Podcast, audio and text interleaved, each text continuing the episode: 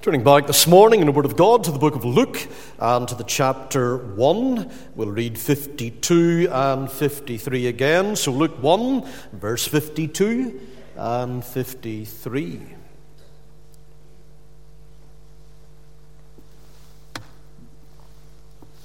There we read, "He hath put down the mighty from their seats, and exalted them of low degree. He hath filled the hungry with good things, and the rich he hath sent empty away." With God's word open before us, let's bow together in a further word of prayer, please. Our Heavenly Father, again we commit our way unto Thee. We pray that Thy hand of mercy and grace and love and sweet affection will be upon us, and that we will know the coming of the great Redeemer to our hearts, to our lives, and to our homes. Help us to properly celebrate the birth of the Lord Christ, and give us some of the joy, infuse it into us, that those Old Testament prophets had, even in thinking about the fact that the Messiah would be coming to Israel. In our Saviour's precious and blessed name we pray. Amen. Charles Dickens' play, A Christmas Carol. It's a Christmas classic that's been reimagined, turned into a musical, shown in the West End without fail every single year. And many people find it responsible for jump-starting a festive feeling in their hearts year by year. This A Christmas Carol is a play about a mean-spirited and selfish old man, Ebenezer Scrooge, who hates Christmas. And on this one particular cold Christmas Eve, he's unkind to the people who work for him, in particular his clerk. Then he refuses to give to charity. Then he's rude to his nephew, who has burst in and who has invited him with characteristic zeal to come around and spend Christmas with us. When Scrooge gets home, he's visited by the ghost of his old business partner, Jacob Marley, then by three others, the ghosts of Christmas past and Christmas present and Christmas future. And led by them, he is taught the error and sinfulness of his ways. And then when he wakes up on Christmas Day, we find that he's full of excitement, that he buys the biggest turkey in town for the Cratchit family, and then he spends the day with his nephew, and he is full of the joys of Christmas. Now, my interest, and therefore your interest today, is not so much in the play, but in the way in which it has, well, some important sidelights, a little character in it as well, the emphasis on the word little that will take our attention as well, and a bit of a backstory that's not as commonly told to the whole play, A Christmas Carol, and where this points us to the ministry and to the message of our Lord Jesus Christ as the Messiah. That is what we want to mention today. And then looking back on this year 2022 to an event in our country that again deserves mention, although it is a sad event in itself, but we will touch that on the way through as well.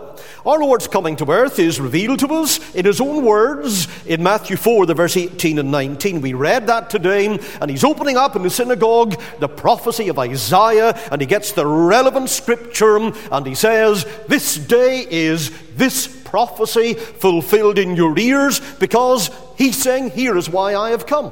The Spirit of the Lord is upon me, because he hath anointed me to preach the gospel to the poor. He hath sent me to heal the brokenhearted, to preach deliverance to the captives, and recovering of sight to the blind, to set at liberty them that are bruised, to preach the acceptable year of the Lord." And we have some allusion to that as well in Luke 1, 52 and 53 that we have just read as well. "He hath put down the mighty from their seats, and exalted them of low degree." He hath filled the hungry with good things, and the rich he hath sent empty away. And then again, our Lord, he summarized his ministry in the words that we have in Matthew 11, the verse 4 through to 5, Jesus answered and said unto them, Go and show John again those things which ye do hear and see. In other words, what you've noted about what I'm doing. The blind receive their sight, and the lame walk, the lepers are cleansed, and the deaf hear, the dead are raised up, and the poor have the gospel preached to them. Now, those words shine the spotlight on one of the characters, admittedly, not one of the main characters, but a character in a Christmas carol, and that is Tiny Tim, who's one of the sons of the clerk of Ebenezer Scrooge, one of the sons of Bob Cratchit. That's the name of the clerk. Now, were that takes us today right away is into the whole realm of disability. Disability, an important topic. Tiny Tim walks with a crutch. He has his limbs supported by an iron frame, but in spite of the physical difficulties that he so evidently has, he's a positive and a generous little child. He thinks of others, and he's well loved by his family. I was reading the comments of Jana Fry yesterday, and she explained, the year my own daughter was diagnosed with disability, Tiny Tim captured my attention. I think, she says, Tiny Tim was the first person with a disability that I knew. He was followed by other characters in stories and movies, then by autobiographical writers, but Tiny Tim was the first to teach me the worth and value found in a life that paradoxically becomes more precious because of an ability lost. And that is very important. There is an estimated 1.3 billion people, or 16% of the global population, that have a significant disability today. Now, as we look out around us, on the surface of things, our world would appear to become very sympathetic. It seems to have become more aware of the worth and the value of those who suffer from disabilities. And it seems to be making significant and concerted efforts in removing barriers that restrict the choices for disabled people. In the Bible, I am told that God loves and cares for those who he has made. The Lord is gracious and full of compassion. He is slow to anger, of great mercy. The Lord is good to all, and his tender mercies are over all his works. And I'm quoting Psalm 145, verse 8 and verse 9 there. I'm told as well in Scripture that he shows the tenderness of a father towards his children. Very familiar words in Psalm 103, verse 13 and 14. Like as a father pitieth his children, so the Lord pitieth them that fear him. For he knoweth our frame, he remembereth that we are dust. Not only that, he participates, gets right alongside us in the middle of our suffering. In Isaiah 63 and 9, I'm reading, in all their affliction he was afflicted, and he bare them and carried them all the days of old. Now, whenever suffering comes and visits us, as it was in the life of Job, sometimes we think, so often it appears unjust. I mean, why has this come, and why has this come my way? But the Bible also explains, and many of us out of our own experience can testify to this fact, that suffering can be the very thing that drives us back to God when we have drifted away from him. That's not why suffering is always sent. That's not what I'm saying. But on some occasions, it's our suffering, the suffering of someone else, and it has this impact and effect. It drives us back into the arms of our loving God. The psalmist said in Psalm 119, verse 67, again 71, Before I was afflicted, I went astray, but now have I kept thy word. Again, it is good for me that I have been afflicted, that I might learn thy statutes. One commentator has said, God whispers to us in our pleasures, speaks in our conscience, but shouts in our pain. It is his megaphone to rouse a deaf world. And it turns out, to people's surprise, that suffering can even result in some good news, because we have the words in 2 Corinthians 4:17 written by Paul, who was no stranger himself to suffering.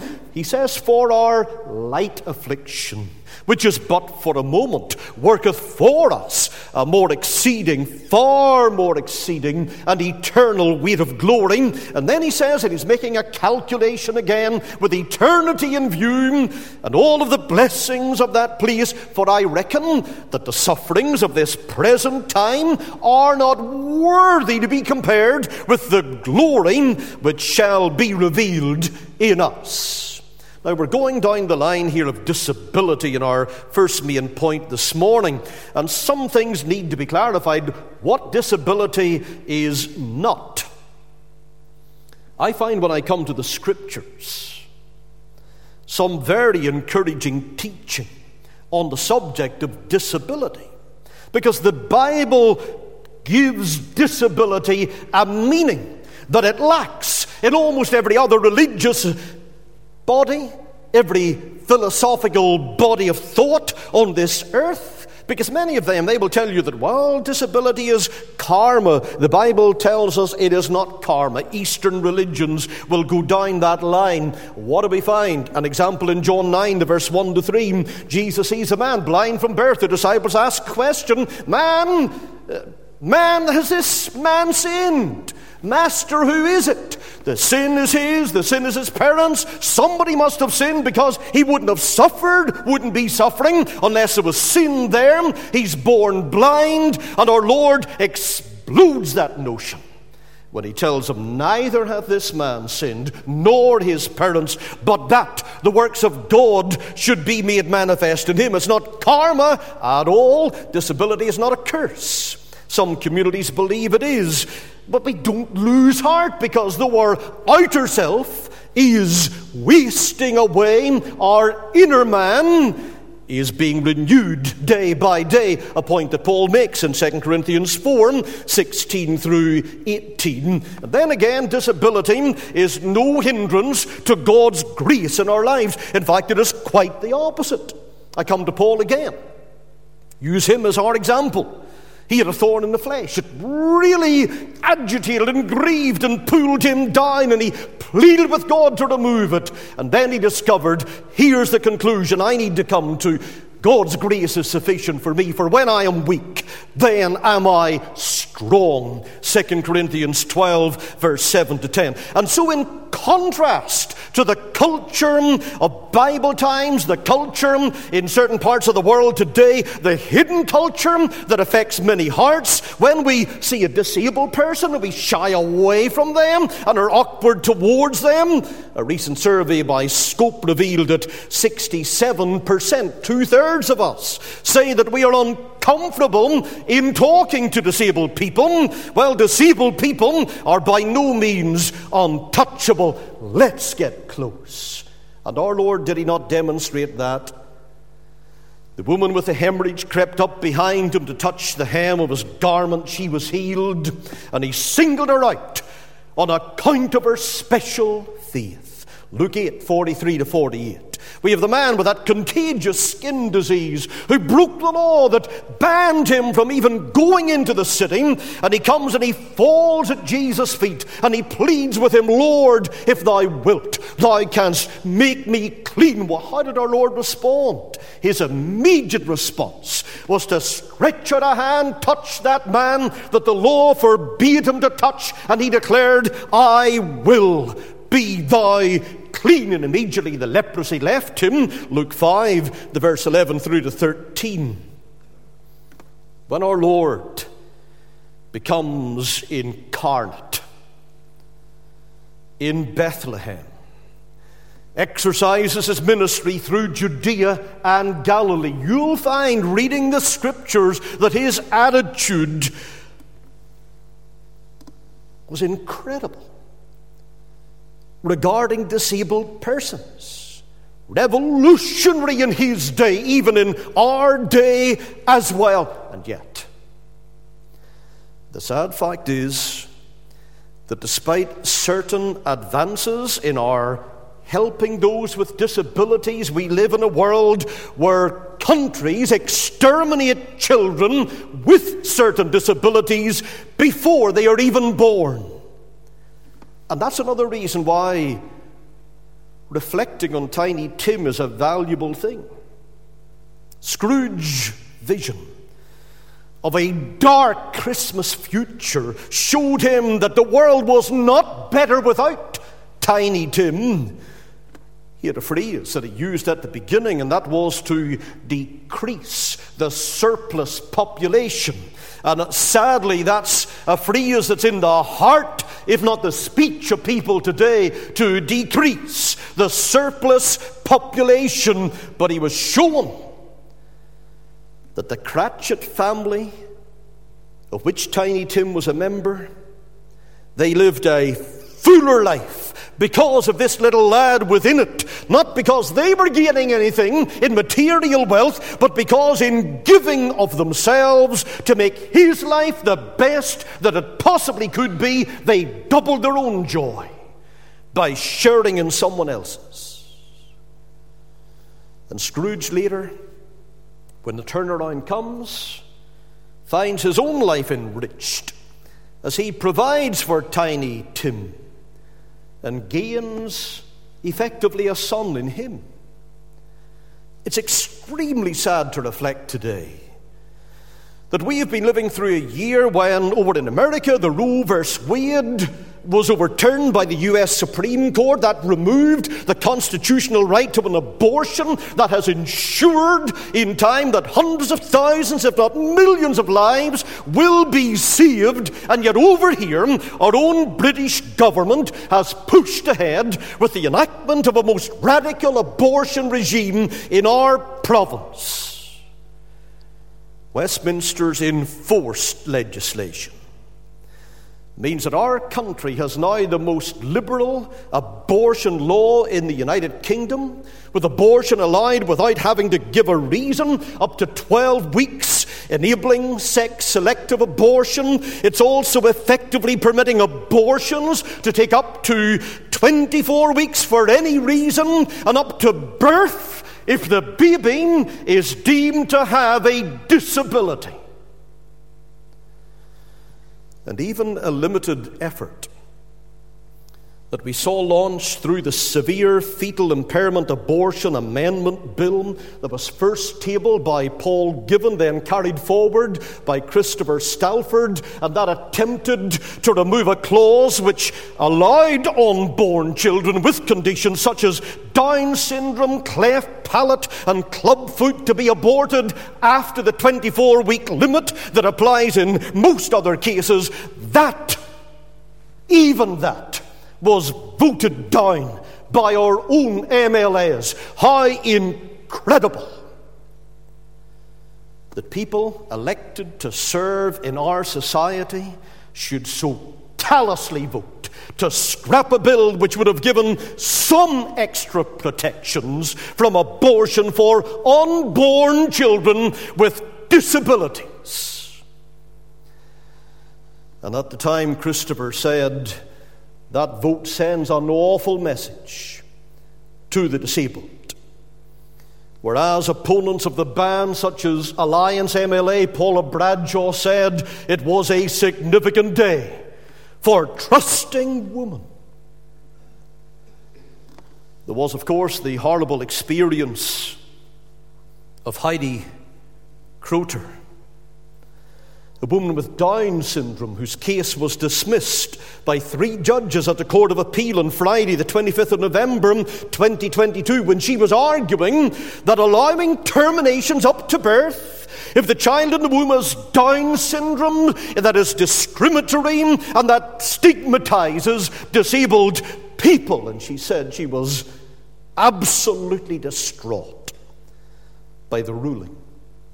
And the existing law made her feel that people like her should be extinct. This is horrendous, and it's hellish. And we can only pray and should campaign that our politicians will move from being the heartless facilitators of the murder of the unborn to become earnest defenders of their right to live, with or without disability. Particularly at this time of year, it should be remembered that a baby in the womb was the first to rejoice at the news of the coming of Jesus. Think carefully about that. In Luke chapter 1, the verse 44 through to 45, it came to pass that when Elizabeth heard the salutation of Mary, the babe leaped in her womb, and Elizabeth was filled with the Holy Ghost, and she spake out with a loud voice. And then she says to Mary what had happened. As soon as the voice of thy salutation sounded in mine ears, the babe leaped in my womb, for joy, and this holy child, Jesus, that had caused that joy even in the womb of another. He was born to help us with our defects and disabilities. And Matthew 11 and 5 makes that plain. The blind receive their sight, and the lame walk. The lepers are cleansed, and the deaf hear. The dead are raised up, and the poor have the gospel preached to them. And he was born so that he could navigate his way to death on Calvary, so that there he would address the most vital issue of the deformity and depravity of our hearts due to sin. Matthew 1 and 21, that grand declaration, and she shall bring forth a son, and thou shalt call his name Jesus, for why? He shall save his people from their sins. And so we sing, born thy people to deliver, born a child and yet a king, born to reign in us forever, now thy gracious kingdom bring, by thine own eternal Spirit, rule in all our hearts alone, by thine all-sufficient merit, raise us to thy glorious throne. Tiny Tim prompts us to consider these words of the Lord Jesus, to search out what the Bible teaches about disability. And he also teaches us to think along the lines of design. He himself, that little lad, lived with a deep sense of purpose. After taking Tiny Tim to church on Christmas Day, Bob Cratchit, his wife, came back and he said to his wife, he told me, Tiny Tim that was, coming home, that he hoped the people saw him in the church because he was a cripple, and it might be pleasant to them to remember upon Christmas Day he who made lame beggars walk and blind men see. In other words, he was rising above his own suffering and hoping people that saw him in his condition would see past him and see Christ. Think and think again. Think at a deep level about that. And again, I quote Jana Fry. Tiny Tim, she said, had it exactly right. How often when I look at my little girl, I remember the one who healed the sick and raised the dead. How often I remember that he blessed the little children. How often I remember that he wept with the pain of loss. How often I remember that he will set all things right one day. It's been a hard journey to wake up and find disability has visited my own house, but Tiny Tim, my friend since childhood, reminds me that life is still full and vibrant and worth the living, and if we can live with even half his joy, maybe others, he said, maybe others will remember Jesus. Is it not an essential thing As we come into God's house on this Christmas day, that we should radiate the love of God and help others to focus their minds on Christ, just like Tiny Tim, who was in church and hoping that people were looking at him and saying, here's a cripple coming to church, and it might be pleasant for them to reflect on this Christmas day on the one who made lame beggars walk and made blind men to see, the result of our Saviour's birth was, of course, joy. The story of how our world can only find its full joy in Jesus Christ. That story begins with the birth of John the Baptist in New Testament times, because the angel says to Zacharias, his father, in Luke 1:13-17, thy wife Elizabeth shall bear thee a son, and thou shalt call his name John, and thou shalt have joy and gladness, and many shall rejoice at his birth, and he shall go before him in the spirit and power of Elias to make ready a people prepared of the Lord. And through the angel here, the Lord is promising people are going to rejoice at the birth of this harbinger, this forerunner, this trailblazer for the Messiah. And the joy that God's people would have in Jesus would be so real and so intense that they would feel that joy when they looked into John the Baptist's face, when they heard and witnessed his ministry, the messenger, the man set apart to declare the King is coming. Rejoice! And should we not rejoice today that the King was then and has now come into the world to save sinners and to spread his pardon? Then when the baby was born, the Messiah himself came forth from heaven through his mother's womb, and that night the angel appears to those shepherds and declares in Luke 2:10-11, fear not, for behold, I bring you good tidings of great joy, which shall be to all people, for unto you is born this day in the city of David a Saviour, which is Christ the Lord. And those poor, unsuspecting shepherds, now privileged men, joyful men, they could have been stringing what instruments they had and beginning to sing that carol that we know so well, joy to the world. The Lord is come, let earth receive her King, let every heart prepare him room, and heaven and nature sing. Rejoice, because the King is come. And with this baby, fullness of joy appears to the hearts of all who will believe. And this is the purpose in our Lord coming into this world, to turn our sorrow into joy. How did he do it? He lived a life of perfect righteousness for us. Then he went to the cross, died a substitutionary death when he received on Calvary the wrath that was due to our sin. Luke 23:46, he died to purchase the joy that those angels announced at his birth. He came to this world to redeem and to rectify it by a perfect redemption. And ultimately, we look forward to the time where there's going to be the restoration and renovation of all things, where he will bring joy to our hearts, fill up any joy that we have in his heaven. This final restoration, this reversal of the curse, for that's what it is.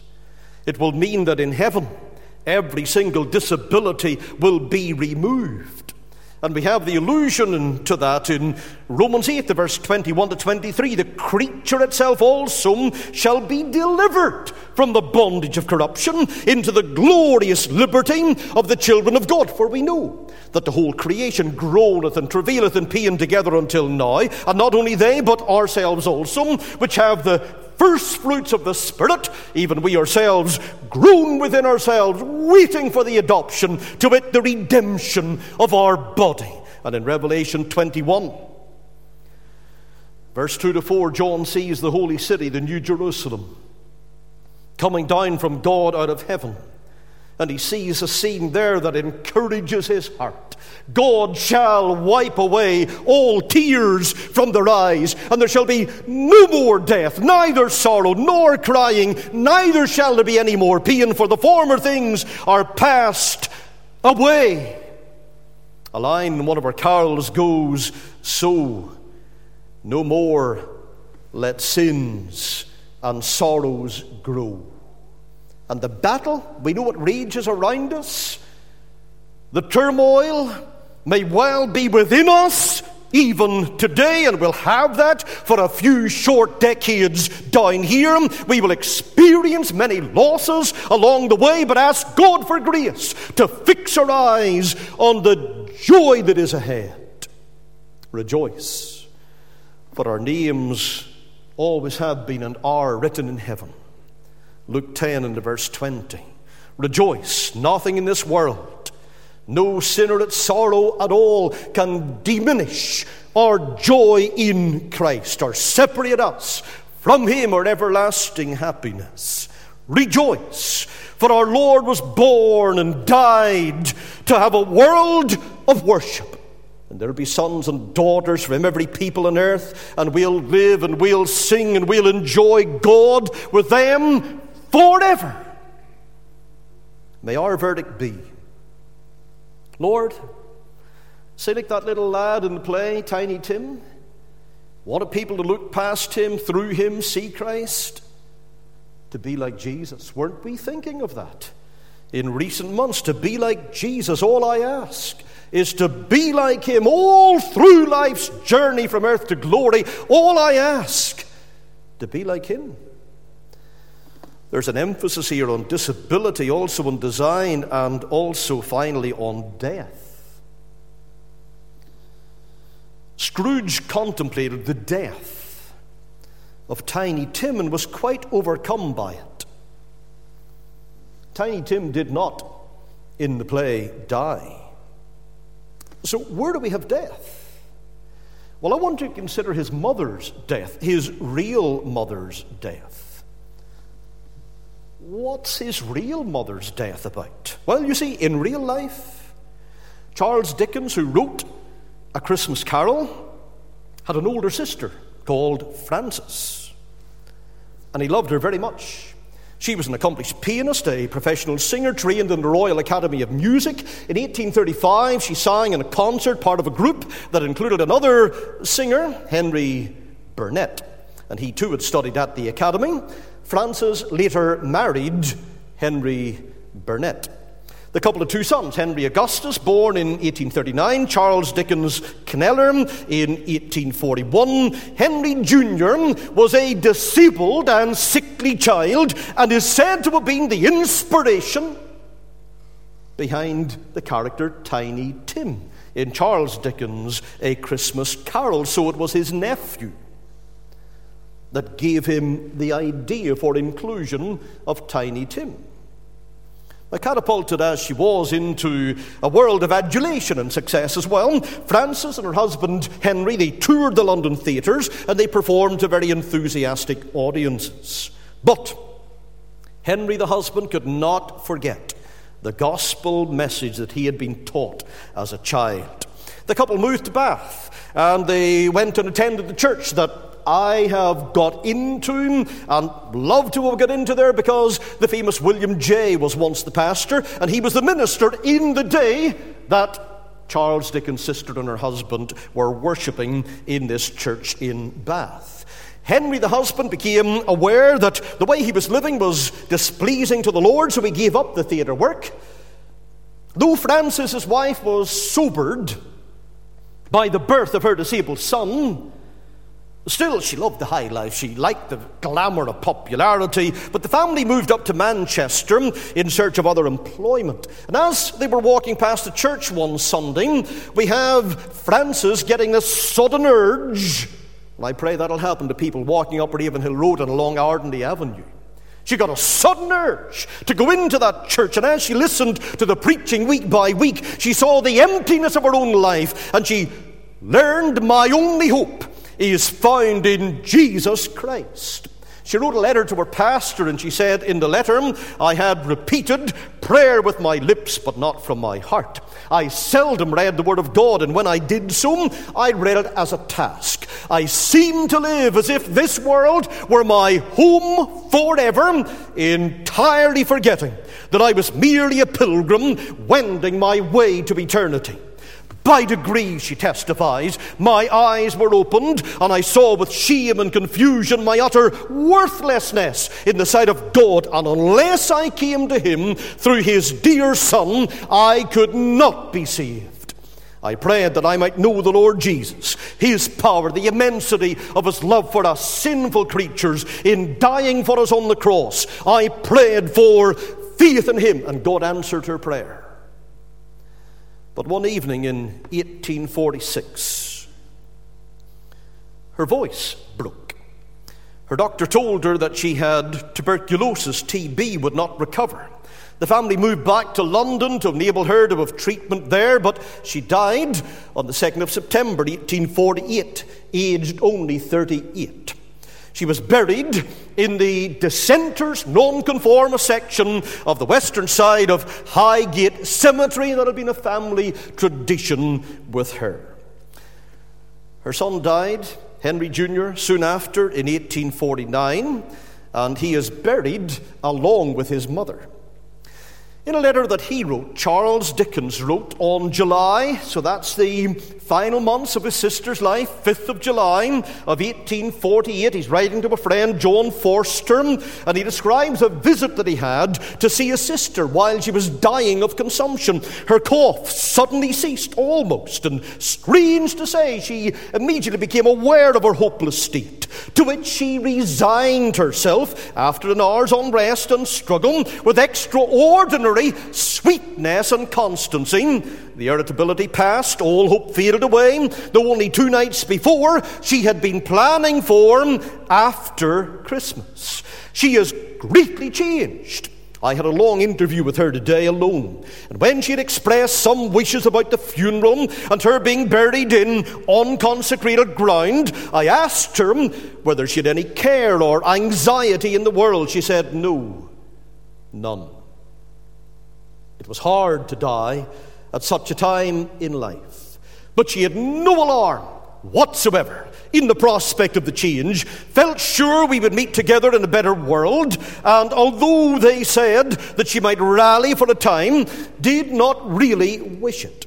She said she was quite calm and happy, relied upon," here's the vital thing, "relied upon the mediation of Christ, and had no terror at all. She had worked very hard even when ill, but she believed that was her nature, and neither regretted nor complained of it. Burnett had always been very good to her. They'd never quarrelled. She was sorry to think of his going back to such a lonely home, and was distressed about her children, but not painfully so. Charles and her husband were at her bedside when the final moments came. During those last moments, when she was dying, she whispered the words of Scripture that we have in Isaiah 43:2, "When thou passest through the waters, I will be with thee." Is not that quite the way to die? Though she's planning for after Christmas, testifies no cares or anxieties in the world, no alarm about the prospect of dying, going to a better world, quite calm and joyful, happy about it, relying upon the mediation of Christ, and at no terror at all. What does it mean to rely upon the mediation of Christ? Well, ever since the fall of man, sinners have been unable to approach God apart from going through a mediator. The priests in the Old Testament were a bit of a picture, but they had such limitations that Hebrews 7:23, Hebrews 7:27, Hebrews 10 and the verse 4 flag up. Paul tells us, 1 Timothy 2 and verse 5, there is only one who can fulfill the role of mediator between God and man, that is the man, Christ Jesus. To be this effective mediator, he must be truly God and truly man, because that mediator has to touch, connect both, represent the interests of both parties. And as God, He brings divine justice and mercy to bear in our relationship to our Creator. As man, he brings the perfect human obedience and that perfect sacrificial death we need to be reconciled to God. That's why with joy our carol can conclude, once in royal David's city and our eyes at last shall see him through his own redeeming love. For that child so dear and gentle is our Lord in heaven above, and he leads his children on to the place where he is gone. Our Lord came, and he came so that he might suffer and die, to reach out so that the blind receive their sight, the lame walk, the lepers are cleansed, the deaf hear, the dead are raised up, and the poor have the gospel preached to them. And his ministry is our commission, and may we follow in his footsteps day by day. Let's pray.